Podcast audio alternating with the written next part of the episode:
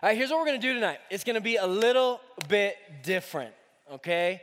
Um, normally, I would take some time and I would preach at you on a Wednesday evening, but a certain email went out yesterday. A certain email went out yesterday, and news has gone public. So I'm gonna, I'm gonna address an elephant in the room. If you're sitting in here tonight and you're like, what email? What are you talking about? And if you're sitting in here and you're like coming in for the first time tonight, you're about to have an interesting first night at youth group. But let me tell you, it's gonna be good.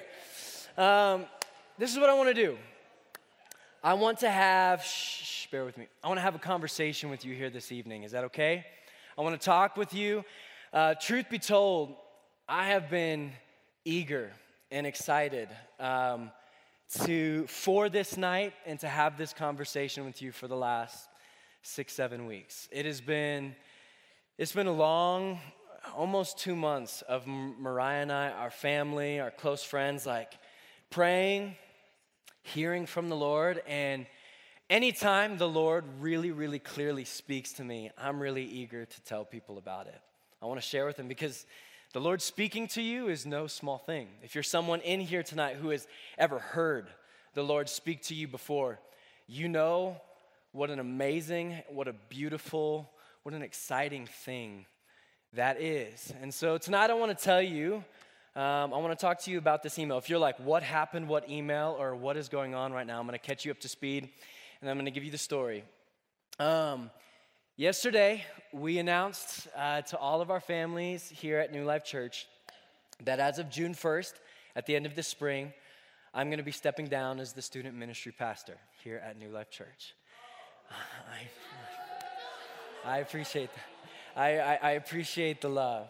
Um, yeah, I'm going to be stepping down, and um, I'll talk to you about what that kind of means for us, what that kind of means for you. But before I go into that, um, I want to tell you a little bit of Mariah and I's story. I want, I want you to be able to see um, this moment from our perspective.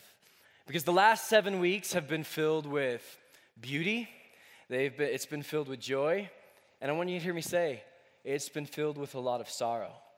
We've wept a lot. Um, and it's likely that I'm going to cry a little bit with you here this evening, okay? So bear with me. Um, but I want you to hear me say all the tears that I've wept over the last seven weeks, bear with me here. The tears that we'll shed tonight, the tears that we'll shed over the next seven weeks, for me, are all tears of gratitude. I'm thankful for them. I'm thankful because, like, what these tears and what the last seven weeks, the, this time of like mourning and sorrow and like grieving, what it's represented is that the Lord has given myself and my family a gift. It means that God has let us enjoy something beautiful over the last eight years. And like all good things, except for God, they got to come to an end. And I knew when I stepped into this role when I stepped on staff here at New Life Church eight years ago, um, I knew that this was going to be, quote, interim. It was going to be temporary. And what I mean by that is whether I was here for eight years or whether I was here for the next 80 years, that time was going to come to an end. And so it wasn't something that I ever saw that, oh, we own this. Like, this is ours to keep. It was, hey, I'm a steward of this. Mariah, myself, we're stewards of this. We're here to, we're here to, that the Lord's entrusted something into our hands until the Lord was going to take it out of our hands. Um, and that's the moment we feel the Lord has brought us. And I know, I know because I've been in your shoes before. I sat here in this room and I sat over there in that theater as a sophomore in high school and remember leadership here at New Life getting up and say, Your youth pastor is about to leave. And I remember in that moment when whispers started going around and all my friends, we started talking, we started wondering, like, why are they leaving? What is going on? Are they getting fired, but they're just not saying they're getting like church is the only place in America that happens, right? Where it's like, did they get fired or did they not get fired? Did it did something go was there a disagreement between like the youth pastor and like the leadership? Was he being or was she being just too immature? So they like let him go. That didn't happen. Didn't happen. And here's the thing I, I know that th- these moments are filled with like tons of questions. They're filled with maybe some concerns. Maybe if you've been at, here at New Life for a while, your family's witnessed a transition like this before. And so maybe this is hitting kind of like a sensitive point, and maybe there might be some fear. Maybe you're feeling excitement. I don't know.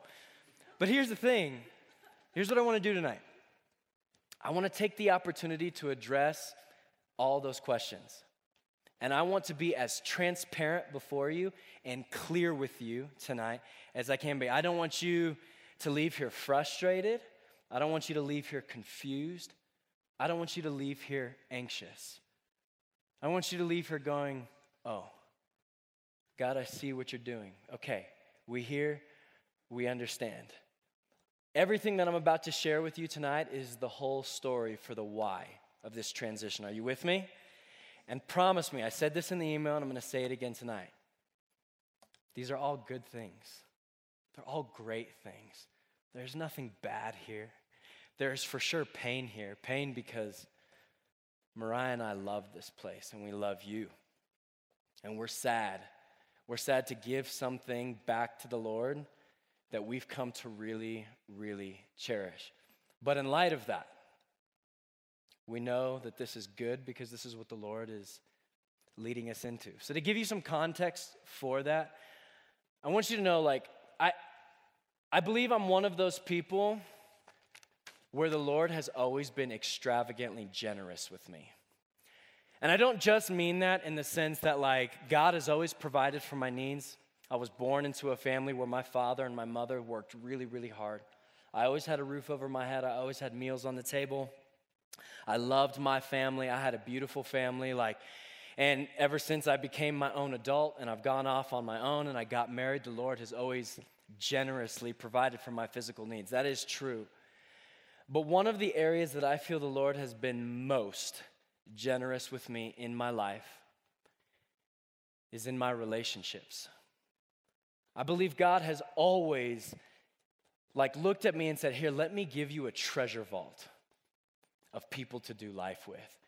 And I look back on my younger years, I always had really really good friends when I was a kid. When I was in junior high, I like had the closest of friends, one of which who is still my closest buddy to this day, and he's now my brother-in-law.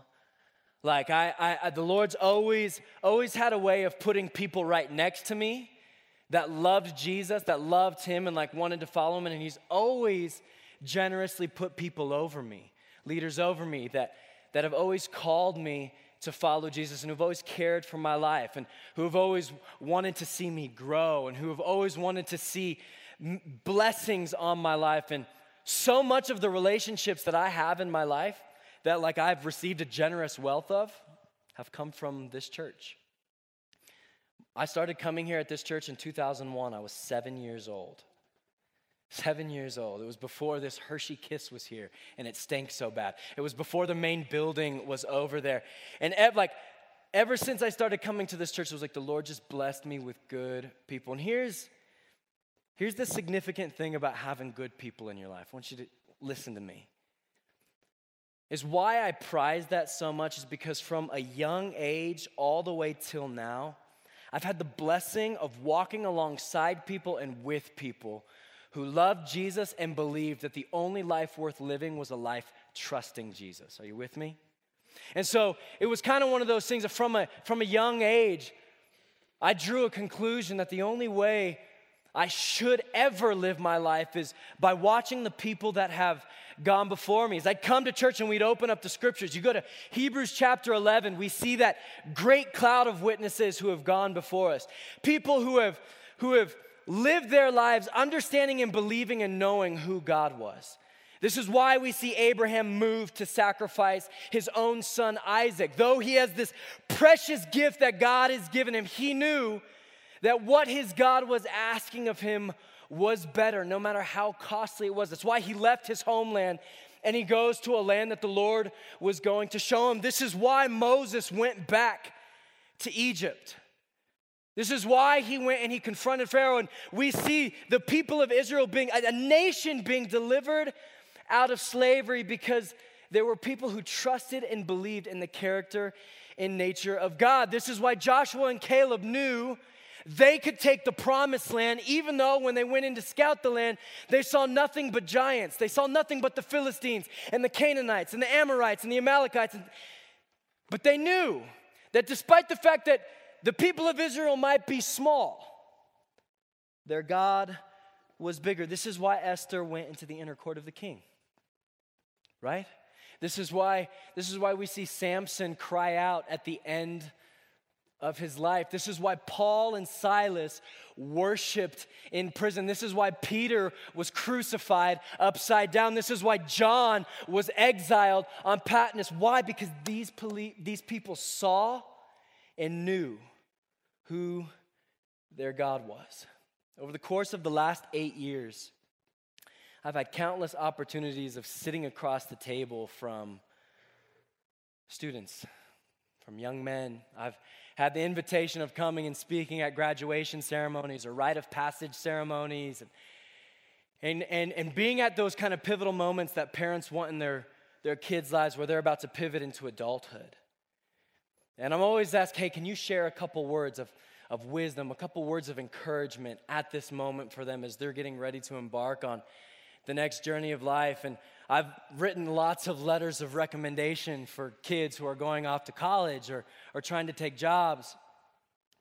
And one of the things that I'll remark whenever I have this opportunity is I'll look at the students the Lord has put in front of me and I'll say, Look at me. You're about to embark on a beautiful season, a season that's going to be challenging, a season that's going to be difficult, a season of unknowns. But what separates God's people from everybody else in the world is that we face all of our circumstances and everything that life has to throw at us with us believing and trusting in God's character and His nature, knowing who He is. That's what separates us as the people of God. So be a man, be a woman who, despite whatever's in front of your face, whether it's a final exam, whether it's about to take on a job, whether it's going on to play a college sport, whether it's going into the military, whether it's becoming a teacher, becoming a missionary, going into ministry, trust your Heavenly Father. He will always have what's best for you in His mind. That's what separates us as the people God. And when I got married eight years ago, Mariah and I made a decision because we had good leaders, good mentors, good people in our lives who, who looked at us, who sat us down and said, Look, like you're about to embark on a journey of marriage. You're about to hate the person right next to you.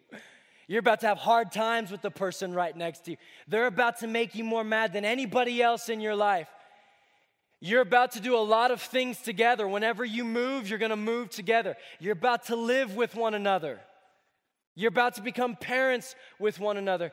You're going to have to make a decision as a married couple. What are going to be the primary values of your marriage?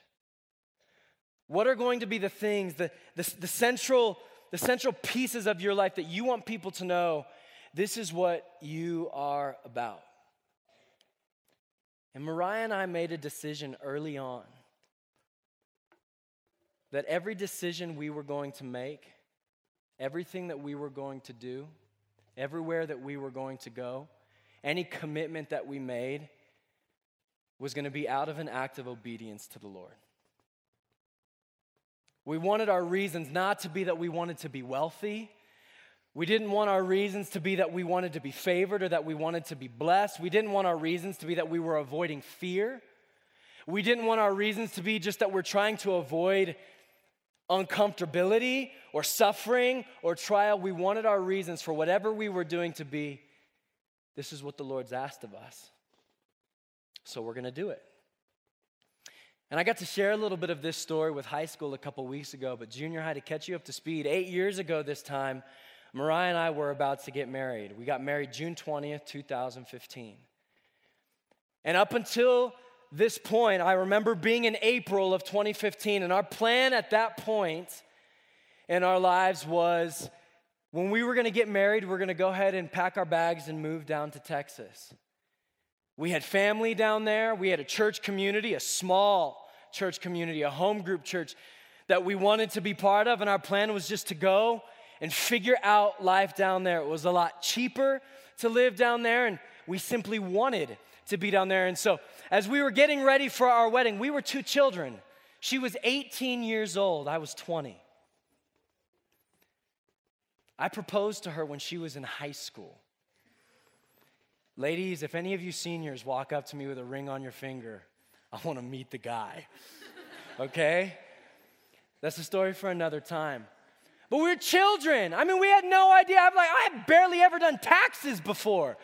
I'm like sitting there going, like, what, what are we doing? And, and about three weeks before our wedding, Three weeks before our wedding, we're, we're job hunting down in Texas. We are applying for apartments down in Texas. We're getting ready to move.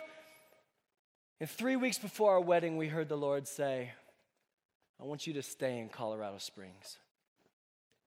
And we got no why, no context for a why. He just said, I want you to stay in Colorado Springs. And we were like, What are you talking about? Like, we were getting ready to leave. We, we were excited to go down and, and, and, and be a part of this home group church. We were excited to go and be with family. And he said, No, I want you to trust me. I want you to stay in Colorado Springs. And so we had no idea what we were going to do. I was working three jobs at the time. I was working at Panera at the shops of Briargate. I was coaching tennis le- lessons at Banning Lewis Ranch Clubhouse, and I was working their children's department in Banning Lewis Ranch's clubhouse. I had no ability to pay for a one bedroom apartment. My wife was the nanny for Jones and Izzy Egan and Lewis Egan, who are in our youth ministry right now. John and Paige Egan were paying half our salary at the time from babysitting. We couldn't afford to live anywhere. And we're like, Lord, if, if we stay here in Colorado Springs, we're going to have to live in our parents' basement. And we heard him say, I want you to trust me. And because we made a decision early on in our marriage to say, we're going to be about obedience, we decided to trust him. We got back from our honeymoon. Some of you know this story. We're house sitting for somebody. We get a phone call from a single older lady living in Pine Creek right off the golf course. She said, Hey, I want you to know if you and your wife will come meet and talk with me. We said, Okay. We came and sat before, and she said, Hey, look, I'm about to move to California for the next year. I want to know if you guys will live in my house rent free for the next year. She's like, You don't have to pay a thing, just send me my mail once a month. We said, We'll pray about it. Yes. God said yes. We moved into her house, and a week later, I got a phone call from New Life. And many of you don't know this part of the story, but at this point in my life, I was a year graduated from high school. I knew that the Lord had put ministry in my heart. I sat here as a junior high and a high school student like you, and I, I'd watch the pastor on stage, and I'd know, I'd know in my heart, Lord, you made me to do that. You made me to be one who proclaims your word to others. I know that that's in me, and I knew the Lord had made me for ministry, but at this point in my life, 20 years old, I had made a vow that I wouldn't work at a big church. I made a vow. I said, Lord, like, I'll do it. Like, I'll, I'll, I'll, do the, I'll, I'll do the Paul thing where I'll be a tent maker and I'll just teach the gospel. But I'm not going to go work at a big church. And the Lord said, ha ha. a week after we moved into this house, I got a call from New Life. And there was the children's department. And they said, hey, we had an opening come up with our fourth, fifth, and sixth grade ministry. And four people have prayed, and your name has come up with all four people. And we don't know if you're interested in this. We, know you're, we don't even know if you're, you're wanting to apply, but we want you to know if, we wanted to know if you'd be willing to come in and talk with us. And I said, I'll pray about it. and so I go home and I tell Mariah that I got a phone call and that there's this interest in this position. And so we prayed about it and we felt the Lord say, I want you to go and I want you to interview. I got off the cooking line at Panera at one o'clock in the afternoon. I smelled like nasty onions and mozzarella cheese. And I drove up here to the church still in my Panera uniform. And I walked into an interview with four of the children's ministry workers, and they interviewed me. And they said, Here's what we want you to do. Will you show up this coming Sunday and will you preach for the first service. We want to we want to see you preach." And so I was like, oh, "Okay." I'm, I still have my notes from that first sermon. It was half a page, like three bullet points. Oh, how I have grown. And I remember walking in, giving that message, and seeing these fourth, fifth, and sixth grade students over there in the theater. And remembering what it was like as a fourth, fifth, and sixth grade kid to be here at this church, worshiping, spending time in the presence of God, encountering the Lord for the first time on a fifth and sixth grade retreat, going to countless desperation conferences, going to Wednesday nights and Sunday mornings, and man, my heart broke. And I was eager. I was like, man, if I could to see any of these kids, these fourth, fifth, and sixth grade kids, catch the good news of the gospel, that would be awesome. And as God would have it, a couple weeks later, I was offered a job here at New Life Church to oversee the fourth and fifth and sixth grade ministry. And after a year of doing that, they said, Hey, will you take the fifth and sixth grade ministry? And after a year of doing that, they said, Hey, will you take over the junior high ministry? And after a year of doing that, I got the phone call where they said, Hey, would you be willing to oversee junior high and high school? The fourth and fifth graders who were there when I first got here are now our juniors and seniors in this room. I got the privilege, the rare privilege of getting to walk with some of these, some of you, for the last eight years. I'm so thankful for that. It's such a privilege. And here's the thing like, when Mariah and I said yes to the Lord, we said, Yes, we'll take this job, even though I vowed I never would. What we found on the other side of that yes was a tremendous gift. We found a church family from a staff perspective that generously took care of our family. New life has always, always, always been good to me and my family. We found leaders here that have cared really, really well for our souls. Pastor Brady, Pastor Pam, Daniel and Lisa Grothe, Glenn and Holly Packiam, Michael and Michelle Anthony, Jason and Sarah Jackson, Andrew and Mandy Arndt. Like all these people saw my wife and I, and for years have said, How can we take care of you? How can we love your family? How can we help your marriage? How can we help your ministry? We found like people who really loved us. Saying yes to this job, I found friendships,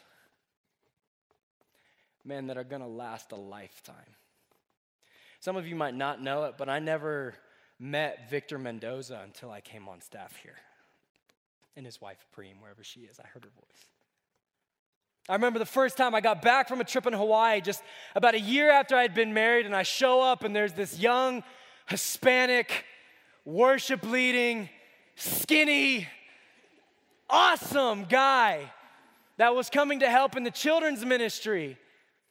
And I was like, man, who is this dude? And I got to spend a summer doing ministry with him. We got to dress up in, well, he dressed up in tights. I didn't have to wear tights. Doing kids' camp productions and all these wonderful things. And man, like the Lord gave, the Lord gave me like a friend who was closer than a brother the summer of 2016. And I watched as he went off to ORU and him and Preem's relationship was beginning to blossom. And Mariah and I found like dear friends with them. And I, I knew, I was like, man, one day if I could hire him, if I could bring him here and do ministry with him, that would be a dream. And as God would have it, it took about a year and a half and not much convincing because he was eager to come here and serve you guys.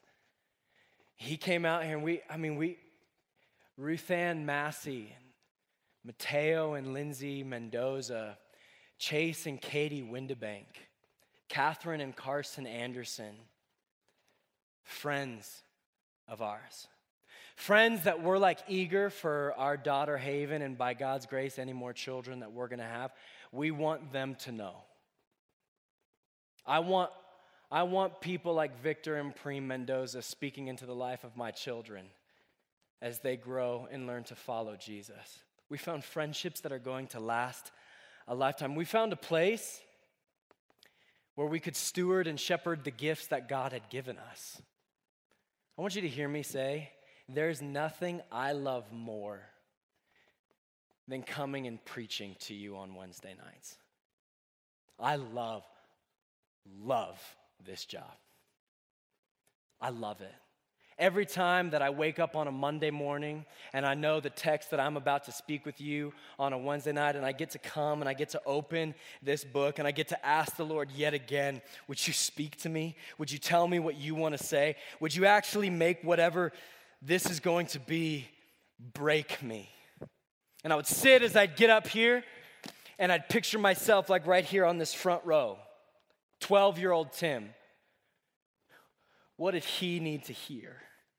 And the passion you hear from me whenever I get up to preach the good news of Jesus Christ comes from a place where it's like I am I'm so I'm so eager to tell people about the treasure that I have found in Jesus.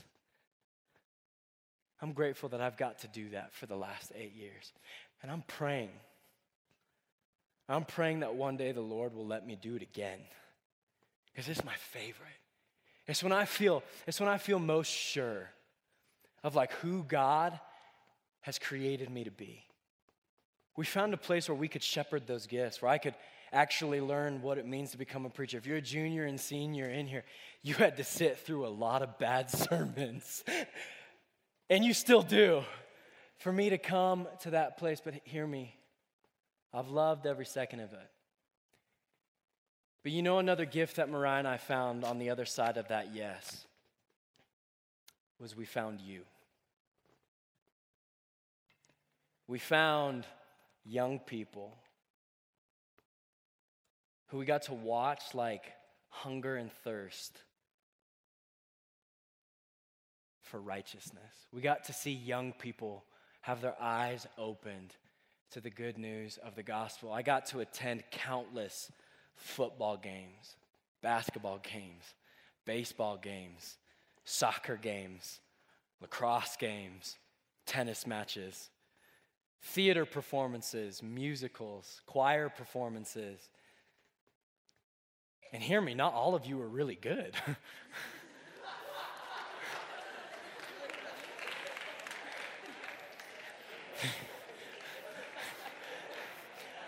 I had to watch. I had, I had to persevere many times. I, I, I, I, had to st- I had to stand up at the end of some of those and be like, You did awesome.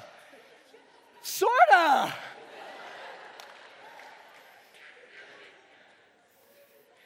Some of you were good. I won't tell you who. But you know what I loved about doing that?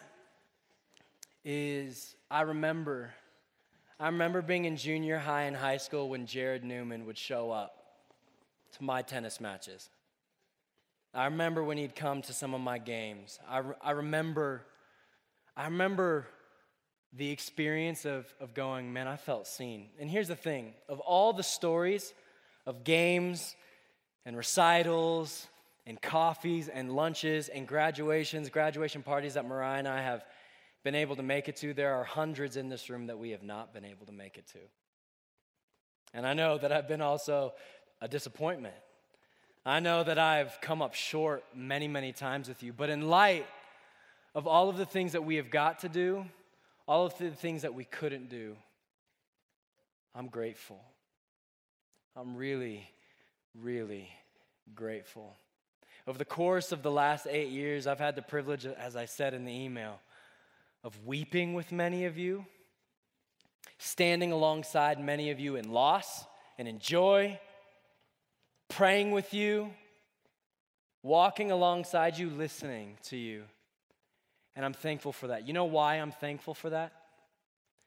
Is because all of the things that I have just listed out, what God has given us here, all the things that He has done, is proof and evidence to Mariah and I that trust and obedience to our Heavenly Father will always be the best thing for our lives, will always be the greatest gift that we could ever receive. And so, as I look at the last eight years, and as I look at where Mariah and I were eight years ago when we said yes to something we were unsure of what was on the other side, I'm sitting here eight years later and going, oh, I got to witness all of those good things, which is why we're here this evening, which is why you got that email yesterday, or if you're hearing this for the first time tonight you're hearing that I'm stepping down June 1st. About eight weeks ago, I was um, fresh off my sabbatical. This church, because it's a generous church and it loves its staff, and Pastor Brady and Pastor Pam really care about taking care of the people here. After seven years, gave us permission to take six weeks and to just breathe, to just take time, rest and we just spent a lot of time with Haven. That's really what the six weeks were. And here's the thing everything that that sabbatical was meant to be, it was. It was rest, it was fun, it was refreshing, but most of all, it made me eager to come back to work. A couple days before we came back, we went out with Victor and Preem to John Venezia Park and we walked with them. And one of the questions that they asked us was, how are you feeling getting ready to come back? And one of the first things out of my mouth was, I just feel ready to get back to work. I've missed you guys. I've missed the students. I've missed this work. I'm ready to put my hand to the plow again.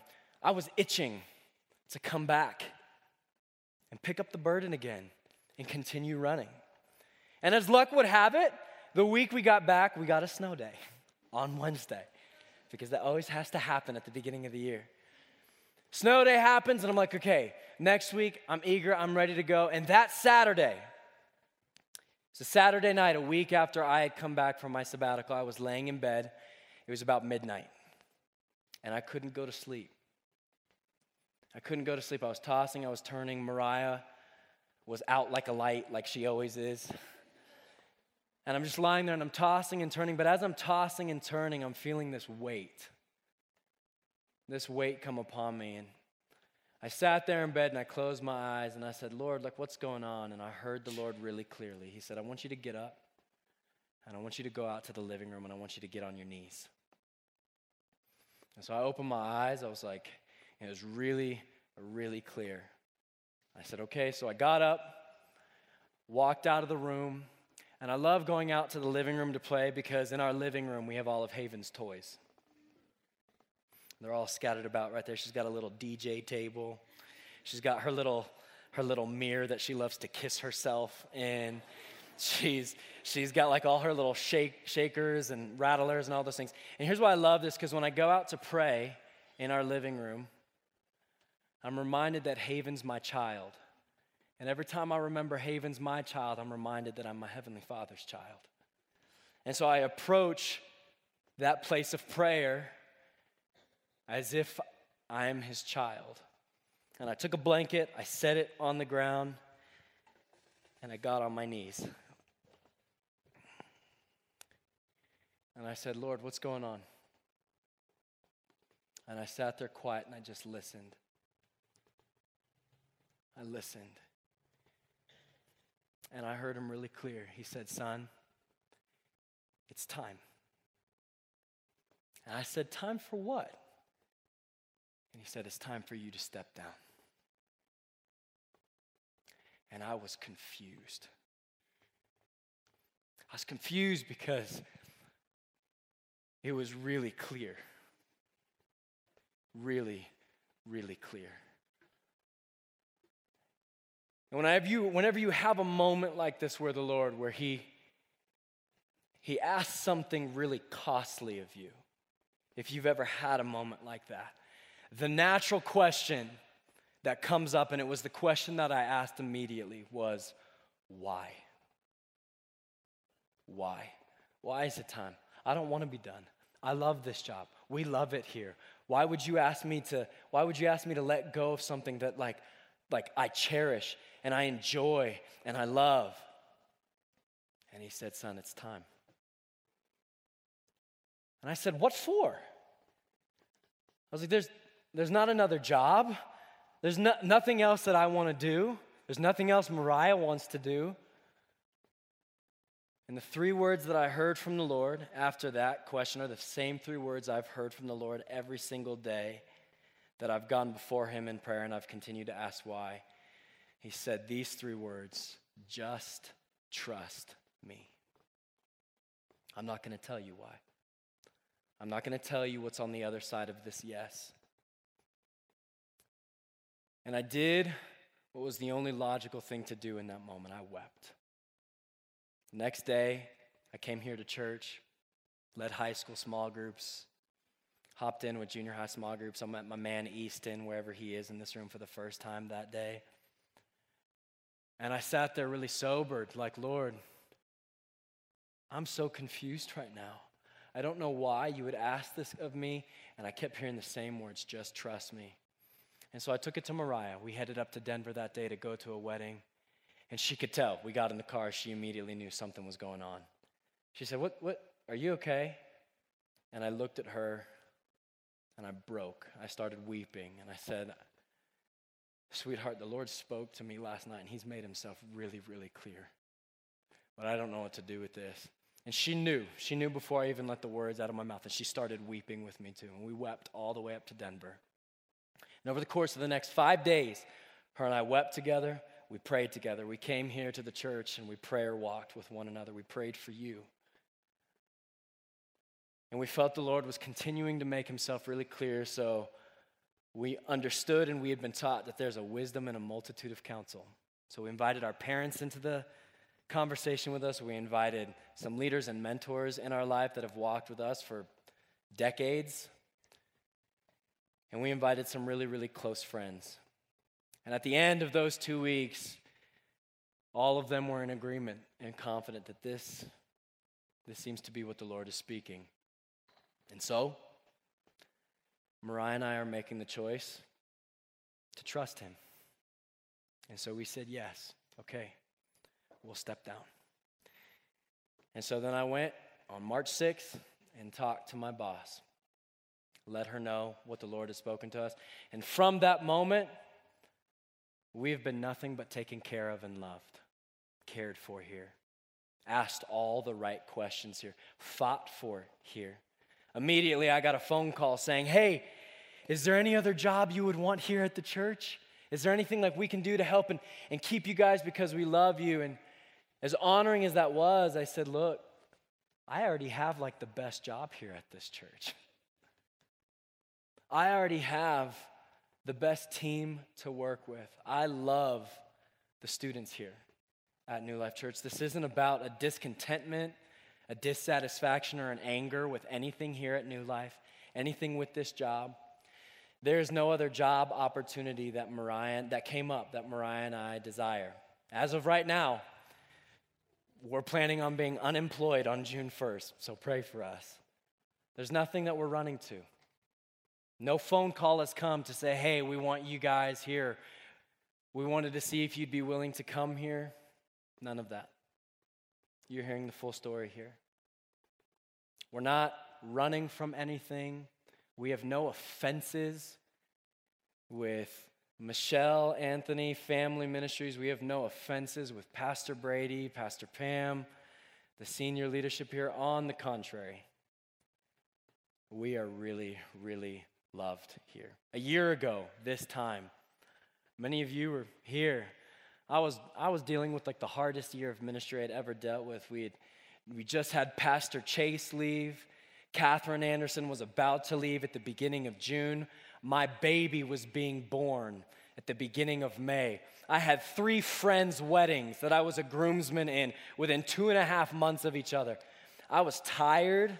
I didn't know what to do. I was worn out. And Daniel Grothe sees me in the lobby on a Wednesday night and he can see that something wrong. He grabs me and he says, Are you okay? And I was just like, I'm on fumes. I don't know what to do. Like, I feel exhausted. I'm, I feels like our ministry is in chaos with so many people leaving and trying to figure out what's next. And he looked at me and he said, Here's what we're going to do. He's like, I want you to go home tonight. He's like, I want you to email the whole senior team. He's like, I want you to get your preaching calendar covered for the next three months. We're going to cover you. You don't hop in the pulpit. We're going to make sure that you can just focus on Haven and Mariah and becoming a dad and getting healthy. We got you. Seven months later, they released Mariah and I to go on a sabbatical to get healthy. I, I say that to you to say, look, this church is a good and a safe place to grow as a follower of Jesus. The leaders here care for their people, they fight for their people. And that has been our story here since day one. We're not running from anything, we're not hurt by anything. This decision is coming exclusively out of an act of obedience. That's why, as of June 1st, I'm stepping down as your youth pastor. No other reason. Which begs the question where do we go from here? What's next for this youth ministry? I know the question that I had when I found out the youth pastor was leaving was well, then who's going to take his place? And from the first day I stepped into this job, I began to pray that the Lord would prepare my heart and prepare me well for the person who was going to replace me. I prayed that whenever I would pass the mantle of leading this ministry off, that this ministry would be in a good, healthy place. I prayed that the students who were going to be here would be students who love Jesus, who are fun to be around, who are easy to beat in cornhole, all of those things. It's true of some of you, not for others. I prayed, I prayed that the Lord would prepare my heart it's rare and it really kind of doesn't ever happen for a youth pastor or for any pastor to be able to like name their replacement. It's not something we're entitled to, and it's not something that I'm still entitled to now. It's not my decision for who comes to take my place. It was leadership's here decision to pick who would take my place. But what I did pray for is that if God would allow it, He would give me the chance to have a good relationship with whoever was going to take my place. What I did pray for is that if God willing, I'd be able to bring someone here and teach them what I know and get to tell them the stories of like the students that I love. I get to tell them about the culture of this place, teach them why I love this place, and, and be able to know that whoever I'm passing it to, like, I would have joy and excitement that they were the ones to take it. And as God would have it, eight years ago, I met, I met this skinny little eighth grader. He was here coming to this church, and when I came on to lead 456, he was an eighth grade student who was volunteering under me. And I remember taking this young man to lunch at Panera at the shops of Briargate for the first time, and he came with questions. And I was impressed by him. I was like, man, like, this kid is young and yet he's like eager to learn. And he's talented. And this little 13 year old boy was looking me in the eyes, telling me that he believes that the Lord has put the call of ministry on his life. I said, okay, we'll see. Why don't you follow me? And for his eighth grade year and all of his high school years, he served underneath me. He was faithful. When I led retreats, he came and he led retreats with some of you high schoolers who are, were junior hires at the time. When I led man time and girl time and brought them to the church for the first time, he came and he, he helped me lead man time and girl time. And what I saw in this young man as a 13 year old was something that was rare, rare in someone in his generation and in anybody who's that age. And I say this like, in all seriousness and all sincerity, what I saw in him was a willingness and a tenderness to submit and trust God, his parents, and the leaders that the Lord put over his life. He was eager to follow. And that's not something you see very often in people. And so I was eager to say yes. He said, Will you mentor me? Will you disciple me? Will you rebuke me when I need to be rebuked? I said, Of course. I got to go to his high school basketball games. I got to be a part of his discernment process and his, his season of prayer as he was figuring out where he was going to go to college.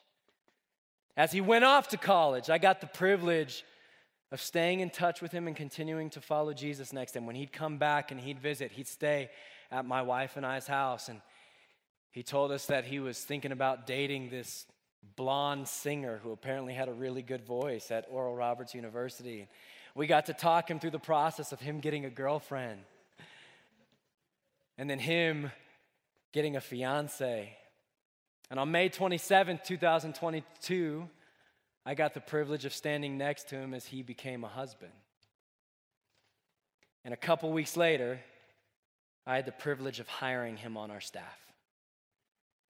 And I'd be lying to you if I told you that I thought maybe, maybe one day this kid could take my place and fill my shoes. It's the truth to tell you that back when he was in high school, I was praying and asking the Lord, Lord, it would be really cool one day if this is the young man that I could pass this mantle to. But that's not my choice. That's not my decision. I'll entrust that to you.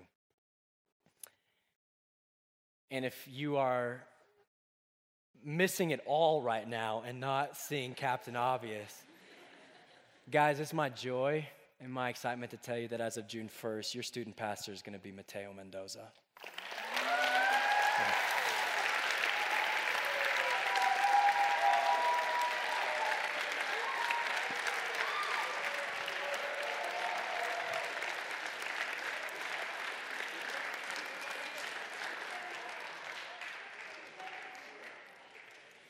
Tell you this, hear me. You know what excites me? Excites me most. Excites me most about getting to step down. As, as sad as it makes me, and as many tears as I've wept over the last eight weeks, to know that God has not just gifted somebody, but hear me, He's anointed somebody to take on this mantle who loves Jesus, and hear me, who loves you. Who loves you. If you're a junior and senior in this room, you know the care, love, and maturity and leadership that Mateo has carried since you were in junior high and he was in high school. If you're a junior higher in this room, you've had the privilege of having him as your youth pastor for the last near 11 months, he's a godly man. He's passionate about the gospel. He's a good husband, and he's a good friend. And I'm excited. I'm excited to stand behind him and Lindsay, for Mariah and I to come around them to pray for them, to support them, to hold their arms up, to be ready to take his calls, to help cover him when he needs help preaching, I'm excited. I'm excited to stand in his corner and believe and know that he is the exact leader this youth ministry needs. It's a good thing, it's an exciting thing where God is taking all of you and all of us. Are you with me? Can I get the worship team to come back up here? Can you stand with me? I know it's hot. My goodness, I feel like I'm sweating. Next, next week, we'll talk about turning the AC on in this room. Um, can you humor me? I know that it's packed tight and I know it's hot. Can you come forward? Can you come forward?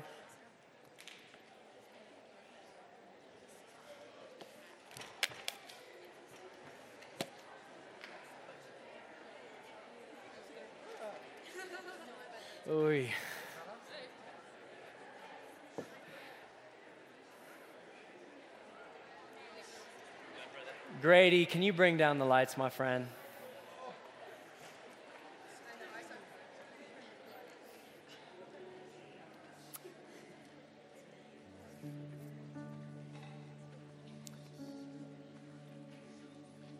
Here's my hope. Here's my hope. My hope is that as you've heard our story here this evening,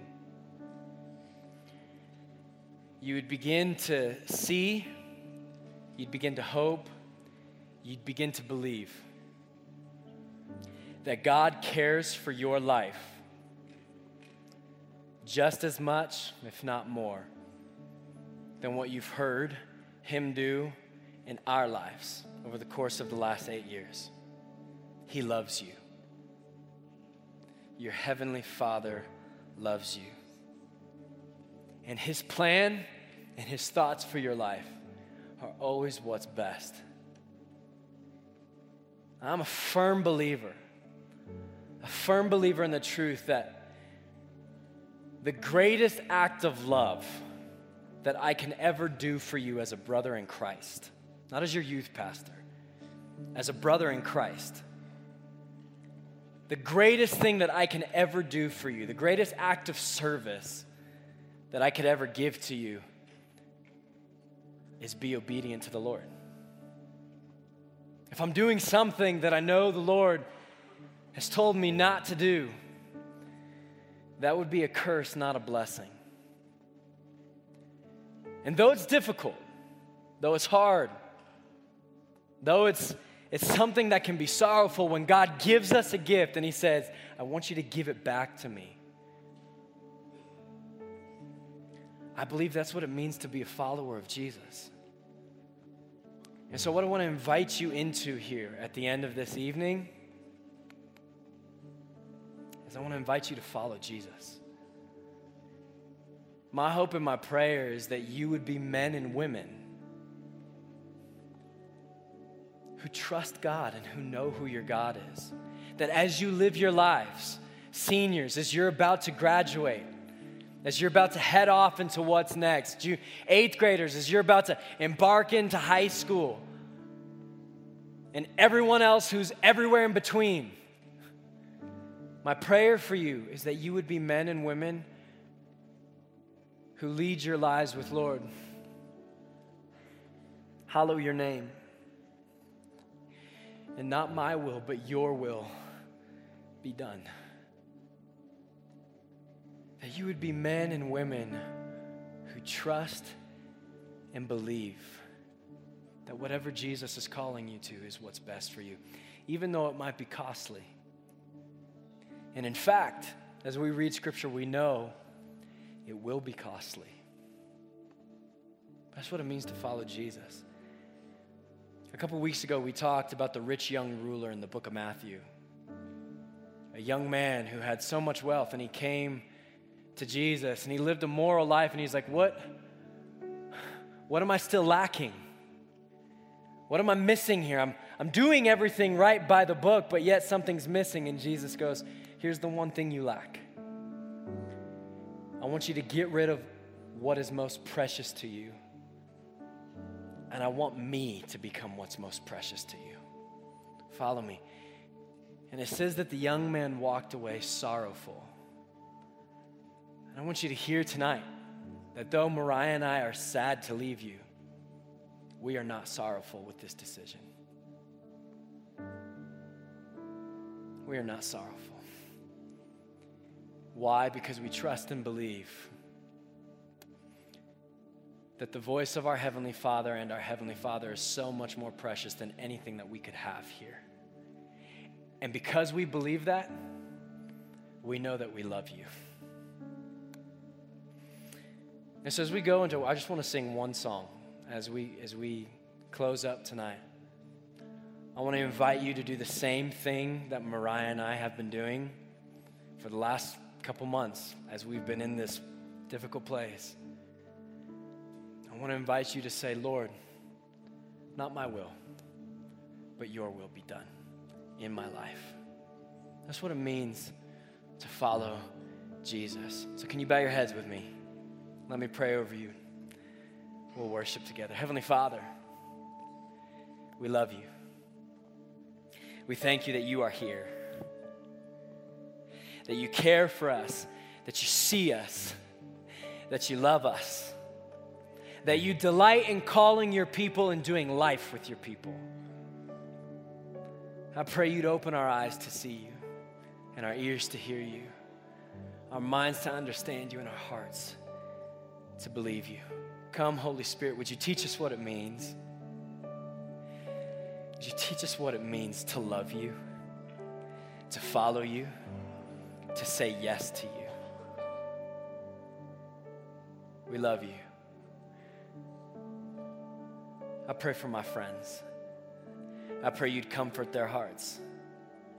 I pray you'd open their eyes. I, I pray they'd begin to embrace this faith journey themselves. And as they do, they'd see just how much more valuable you are than everything else in life. Lord, we love you. Would you come, Holy Spirit?